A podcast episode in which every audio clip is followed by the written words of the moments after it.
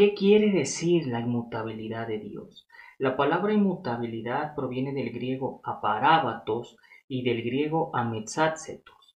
La palabra aparábatos la encontramos en Hebreos 7:24. En Hebreos 7:24 y dice así: Mas este, por cuanto permanece para siempre, tiene un, un sacerdocio inmutable. Un sacerdocio inmutable. Y esta palabra parábatos en el diccionario Strong lo traduce como intransferible, perpetuo e inmutable. El diccionario Vine lo traduce como inmutable, inalterable, inviolable, intransferible, intransmisible. El diccionario Elegente lo traduce como constante, que no puede ser infringido. La otra palabra es la palabra ametácetos, y esta la encontramos en Hebreos capítulo 6 versículos 17 y 18. Y estos dicen así, por lo cual, queriendo Dios mostrar más abundantemente a los herederos de la promesa la inmutabilidad de su consejo, interpuso juramento, para que por dos cosas inmutables, en las cuales es imposible que Dios mienta, tengamos un fortísimo consuelo los que hemos acudido para asirnos de la esperanza puesta delante de nosotros. Y esta palabra griega, ametzatzetos, el diccionario Strong lo traduce tal cual, inmutable. El diccionario Vine lo traduce no cambia. El ejemplo lo traduce fijo e inmutable. Con, esto nos da más luz para poder definir la inmutabilidad de Dios. Swaxon James, en su libro Nuevo Índice de Temas de la Biblia de Nave, lo define así. La inmutabilidad es que la perfección de Dios no cambia. La perfección de Dios no cambia. Pero con todo esto que he dado podríamos también decirlo. La inmutabilidad de Dios es la esencia misma de Dios, esa es su propia naturaleza. Él es incambiable, inalterable, inviolable y permanece siempre igual, permanece siempre igual. Esto nos tendría que dar que la inmutabilidad de Dios debe darnos ese consuelo de lo que Dios ha prometido, lo hará en nosotros. Es importante conocer los atributos de Dios para saber quién es Dios, para saber quién es Dios. El Salmo 102, versículos 24 al 27, dicen así. Dije, Dios mío, no me cortes de la mitad de mis días, por generación de generaciones son tus años. Desde el principio tú fundaste la tierra, y los cielos son obra de tus manos.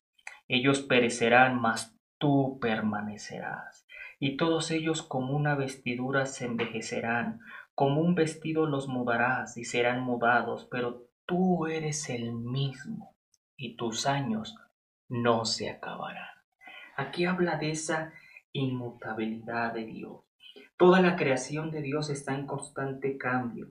Pero este cambio que tiene la creación de Dios es siempre de más a menos. La mentira de la teoría de la evolución de Carlos Darwin es que el cambio es de menos a más, pero Dios, pero Dios dice que es de más a menos, siempre es de bueno a malo. ¿Por qué?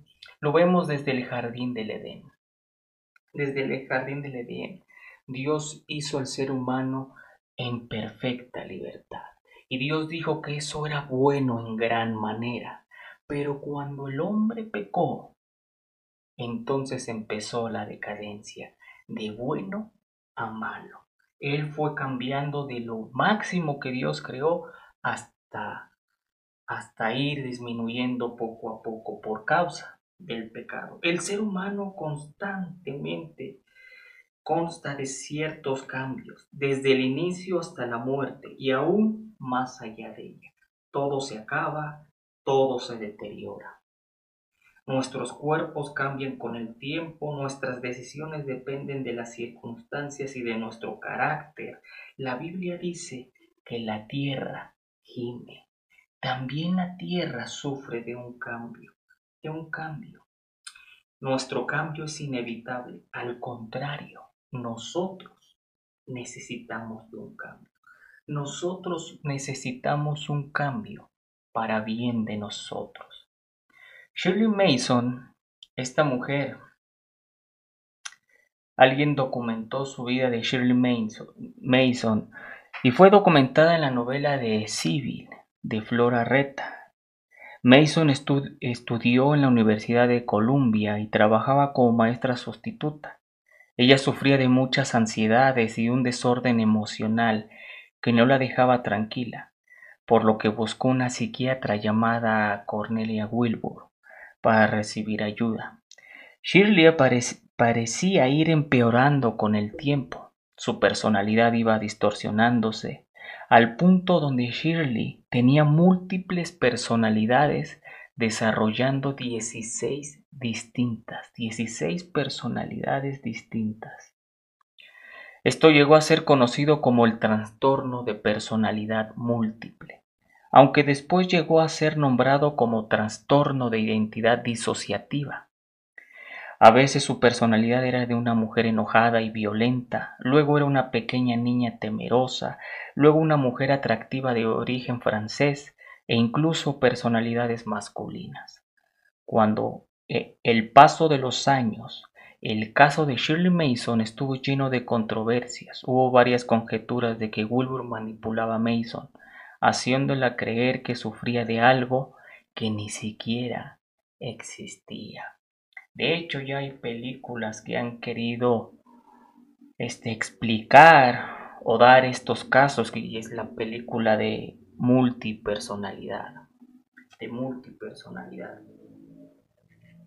Todos cambian todo el tiempo, pero Dios, pero Dios no cambia.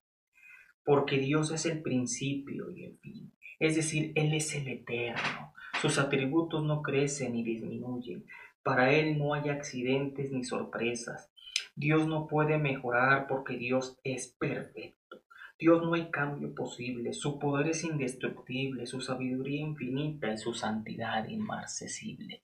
Su santidad es inmarcesible. Dios no busca gloria, Dios no busca el poder, Dios no busca paz, Dios no busca majestad, Dios no busca autoridad. Él es la gloria, Él es el poder, él es la majestad, Él es la paz, Él es la autoridad.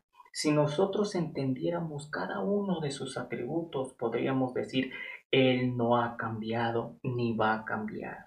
La inmutabilidad de Dios implica conocer sus atributos. La inmutabilidad de Dios implica conocer sus atributos. Tenemos un Dios inmutable en su esencia o naturaleza, un Dios inmutable en sus atributos, un Dios inmutable en su consejo, un Dios inmutable en sus promesas, en sus propósitos. Quiero darte por lo menos cuatro aspectos de la inmutabilidad de Dios. Número uno, Dios es inmutable en su esencia. Es decir, la vida de Dios no cambia. La vida de Dios no cambia. Salmo 93, 2 dice, Dios es eterno. Jeremías 10:10, el Rey eterno. Romanos 1:23, el Dios incorruptible. Primera de Timoteo 6:16, el único que tiene inmortalidad. Salmo 92, antes que formase las cosas, Él ya existía. Salmo 102, 26, 27. Él permanece para siempre. Isaías 48, 12. Él es el alfa y el omega. La vida de Dios no envejece, su vida ni crece ni se deteriora, no adquiere nuevos poderes, no madura ni se desarrolla, no aumenta sabiduría ni en fuerza, no puede experimentar un cambio para bien ni para mal. A.W. Pink dice, porque Dios ya es perfecto y siendo perfecto no puede experimentar cambio para mal. Siendo perfecto no puede experimentar cambio para mal. Las criaturas experimentan cambios porque lo necesitamos. Pero Dios, pero Dios es inmutable. Él no cambia. Número dos, Dios es inmutable en su carácter. Cuando Dios se le presenta a Moisés en el monte, en, Éxodo capítulo 3, versículo 14, Dios le dijo a Moisés, yo soy el que soy. Yo soy el que soy. Ese nombre es la declaración de su existencia autónoma, de su eterna inmutabilidad. Ciertas acciones o hasta una enfermedad pueden cambiar el carácter o comportamiento de los hombres, pero nada puede cambiar el carácter de Dios. Una persona equilibrada puede volverse amargada y excéntrica. Una persona de buena voluntad puede hacerse cínica e insensible.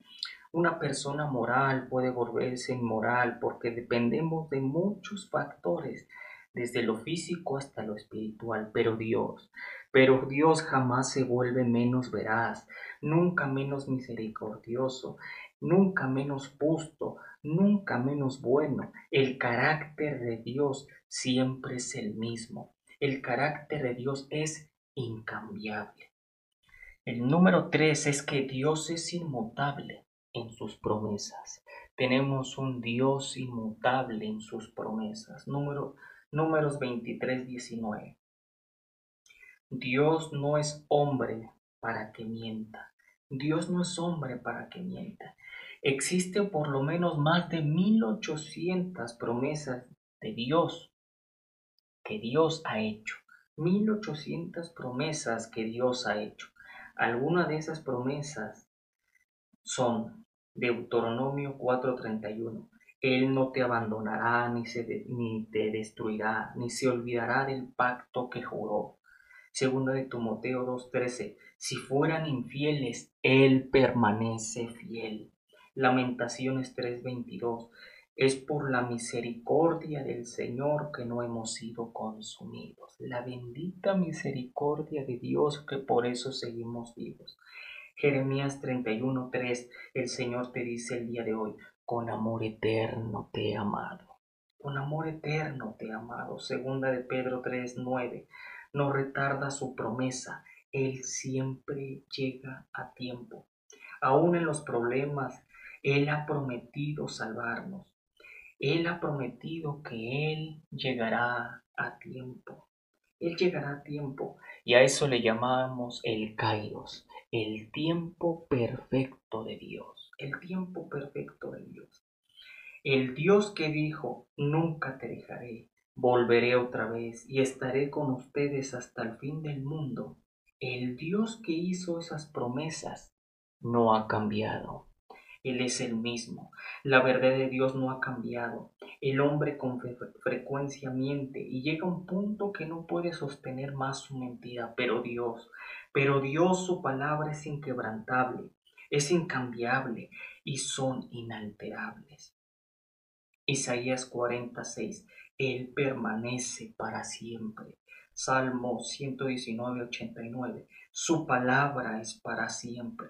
San Juan 10:35. Su palabra no puede ser quebrantada, no puede ser quebrantada, pero Dios, pero Dios también ha prometido que Ezequiel 18:20, el alma que pecare, esa misma morirá. También Dios ha hecho ese tipo de promesa. El alma que pecare, esa misma morirá. Dios dijo que su amor perdura para todas las generaciones, pero si tú rechazas ese amor, no tendrás vida. Si tú rechazas ese amor, no tendrás vida. Podríamos crear el siguiente silogismo con todo lo que hemos dicho. Dios no cambia y Dios ha hecho promesas. Por lo tanto, sus promesas no cambiarán no cambiarán. Las promesas son seguras dependiendo de quién las haga. Es una seguridad saber que tenemos un Dios inmutable, que lo que ha prometido lo cumplirá, lo cumplirá. ¿Por qué dudamos de Dios ante una adversidad, ante una enfermedad, ante una pandemia, ante un virus? ¿Por qué dudamos? Creo yo que dudamos porque no conocemos realmente quién es Dios. ¿Quién es Dios? Porque si tú no conoces a Dios, tú no puedes confiar en Él. Un día escuché una ilustración del pastor Adrián Royer y decía que si alguien se acerca a nosotros, un vagabundo se acercara y dijera, cierra los ojos y abre la boca, yo creo que no lo haríamos. Yo creo que nadie lo haría. Pero si se acerca la, la persona a quien tú amas, quizá tu esposo, quizá tu esposa según sea el caso, y esa persona a quien tú amas te dice, cierra los ojos y abre tu boca. Yo creo que sí lo haríamos, porque sabríamos que esa persona va a poner algo delicioso en nuestra boca. Delicioso en esa boca. Y lo haríamos porque confiamos en esa persona. Tú no puedes confiar en alguien a quien tú no conoces. Jeremías 17, 7 y 8. Bendito el varón que confía en Jehová y cuya confianza es Jehová, porque será como el árbol plantado junto a las aguas, que junto a las corrientes echará sus raíces, y no verá cuando viene el calor, sino que su hoja estará verde, y en el año de sequía no se fatigará, ni dejará de dar fruto. Bendito el varón quien confía en Jehová. Dios es inmutable, por eso es totalmente digno de confianza. Dios es inmutable, por eso es totalmente digno de confianza. Número 4. Dios es inmutable en su propósito.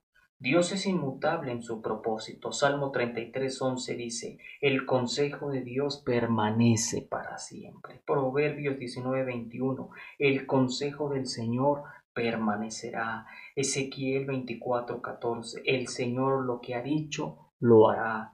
Primera de Samuel 15:29, el Señor no mentirá ni se arrepentirá porque no es hombre para que se arrepienta. Ezequiel 24:14, el Señor lo que ha dicho, lo hará. Primera de Timoteo 1:9, su propósito fue desde antes, desde el principio de los siglos. Dios es inmutable en su propósito porque Dios no cambia su pensamiento. Dios no cambia su pensamiento. A.W. Pink dice, dos cosas hacen que el hombre cambie de parecer y modifique sus planes. La falta de visión para anticipar algo o la falta de visión para ejecutarlo. Pero Dios, pero Dios es omnisciente, pero Dios es omnipotente, jamás modifica sus planes. Él no tiene plan B ni plan C. Sus planes son siempre plan A. Sus planes son siempre plan A.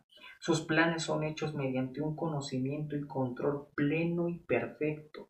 No están sujetos bajo una circunstancia, en un punto del tiempo. Sus planes se expanden en un pasado, presente y futuro. Dios no está encerrado en el tiempo. Dios no puede ser sorprendido. Lo que Dios hace en el tiempo del ser humano, Él lo planea en su eternidad. Él lo planea en su eternidad. Hay algunas personas que dicen que Dios sí, se arrepiente, que Dios sí cambia. Y esa declaración atenta directamente a la inmutabilidad de Dios. Citan los textos para debatir que Dios es cambiable y ellos citan las siguientes historias o, los siguientes textos. Moisés intervino en oración y Dios no le hizo a Israel lo que había planeado hacerle. Ezequías oró y Dios añadió quince años de vida, según la de, de Reyes 20. Dios dejó con vida a los ninivitas y Dios ya había dicho que los iba a castigar, Jonás 3.10. Dios se arrepintió del mal que dijo que había de hacer a su pueblo. Éxodo 32, 14. Dios se arrepintió de haber creado al rey Saúl. 1 Samuel 15, 11, 29. El Señor se arrepintió de aquel mal. 2 de Samuel 24, 16. El Señor se arrepiente del castigo. Joel 2, 13. Y el favorito de ellos es Génesis 6, 6. Dios se arrepintió de haber hecho al hombre. Hay contradicciones en la Biblia. ¿El Dios inmutable se puede arrepentir? ¿Acaso Dios sí cambia sus planes? La respuesta es simple. La respuesta es no. No. ¿Qué es arrepentirse? La palabra griega para arrepentimiento es metanoia, que se compone de dos partes, meta, cambio, noia, mente. Es un cambio de mente o de pensamiento. Dios no cambia su modo de pensar, su voluntad o su naturaleza. Cuando alguien cambia, cambia su forma de pensar. Y si apelamos a la lógica, podemos ver que para que alguien cambie debe de haber un punto en el tiempo donde empieza a cambiar y Dios no está sujeto al tiempo. Él es eterno. Esos textos no dicen que esa situación no había sido prevista en su plan eterno de Dios o que esa situación tomó por sorpresa a Dios. Dios no está sujeto a las emociones o sentimientos. Cuando la Biblia dice que Dios se arrepintió, debemos entender que es necesario conocer el tipo de lenguaje que se usa para no distorsionar lo que el autor quiere comunicar. Existen dos figuras literarias que nos ayudan a interpretar correctamente esos textos. Una de ellas es antropomorfismo, el antropomorfismo se atribuye a Dios cualidades humanas.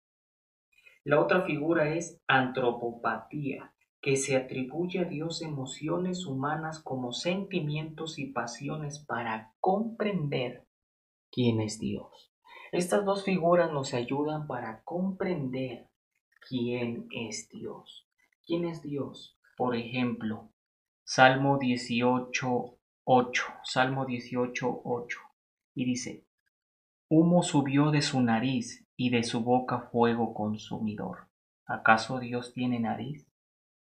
¿Acaso Dios tiene boca?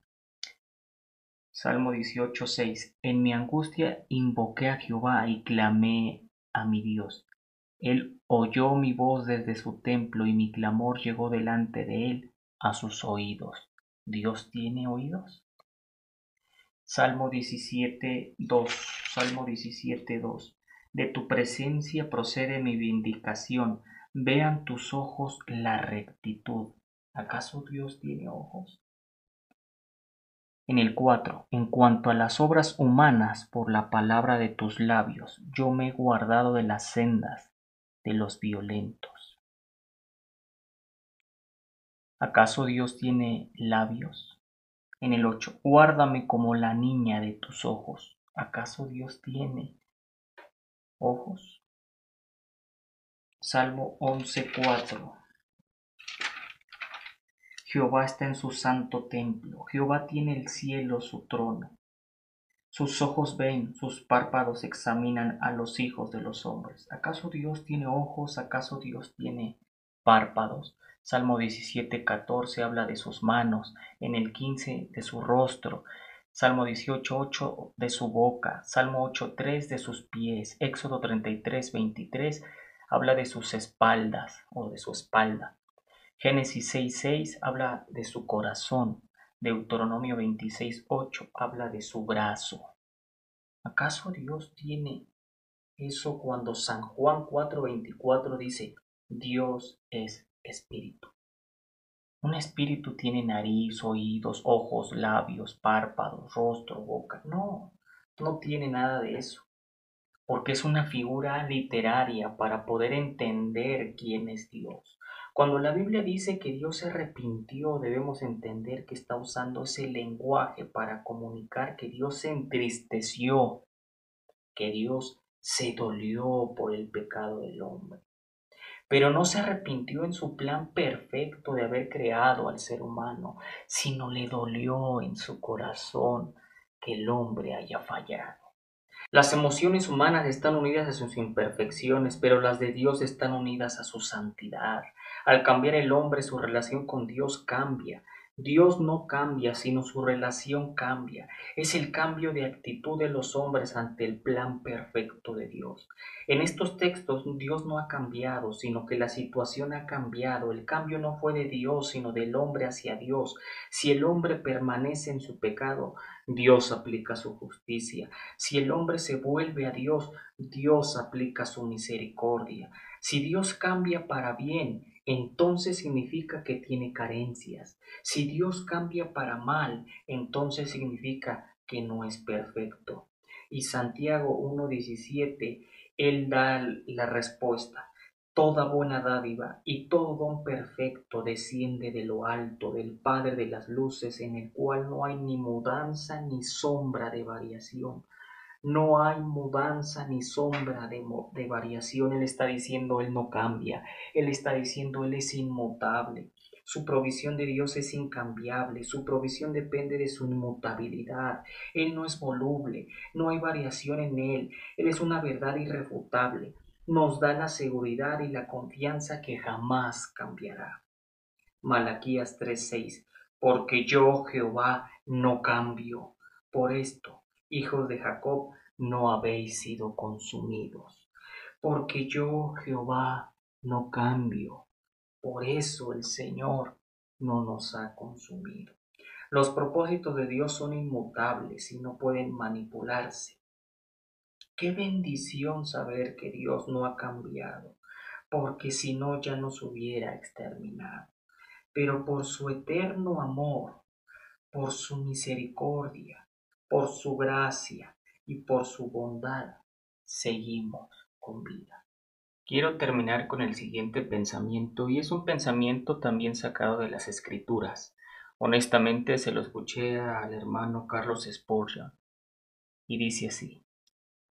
El Señor permanece por siempre el mismo. Él es perfecto en su esencia no sufrió un cambio cuando se unió con la naturaleza humana, no sufrió cambio cuando tuvo esa unión hipostática. Él no cambia en sus atributos como era el principio, es ahora y será siempre. El Dios inmutable. Él no es menos sabio, Él no tiene menos conocimiento, Él es la fuente de la sabiduría. Él sabe tanto ahora como siempre, ni más ni menos. Él tiene la sabiduría infinita. Él es inmutable en su verdad. Él lo ha prometido y Él lo ha hecho, Él ha dicho y se hará. Él no cambia en su bondad y generosidad de su naturaleza. Él es inmutable en su amor, sabiendo la iniquidad del ser humano. Él sabía que su amado Hijo tenía que morir para perdonar al ser humano. Él amó tanto ahora como amó en ese entonces.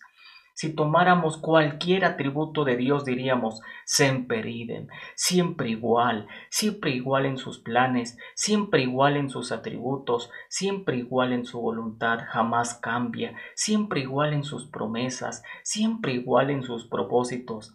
Él es el gran yo soy, Él es inmutable, el Dios omnipotente, el omnisciente, el omnipresente, el tres veces santo, santo, santo, santo, nadie como Él, el incomparable, soberano, creador del universo, de todo cuanto existe, el magnificente, el maravilloso, el excelso, el supremo, el todopoderoso, a Él sea la gloria, la victoria, el honor, hoy y siempre. Amén.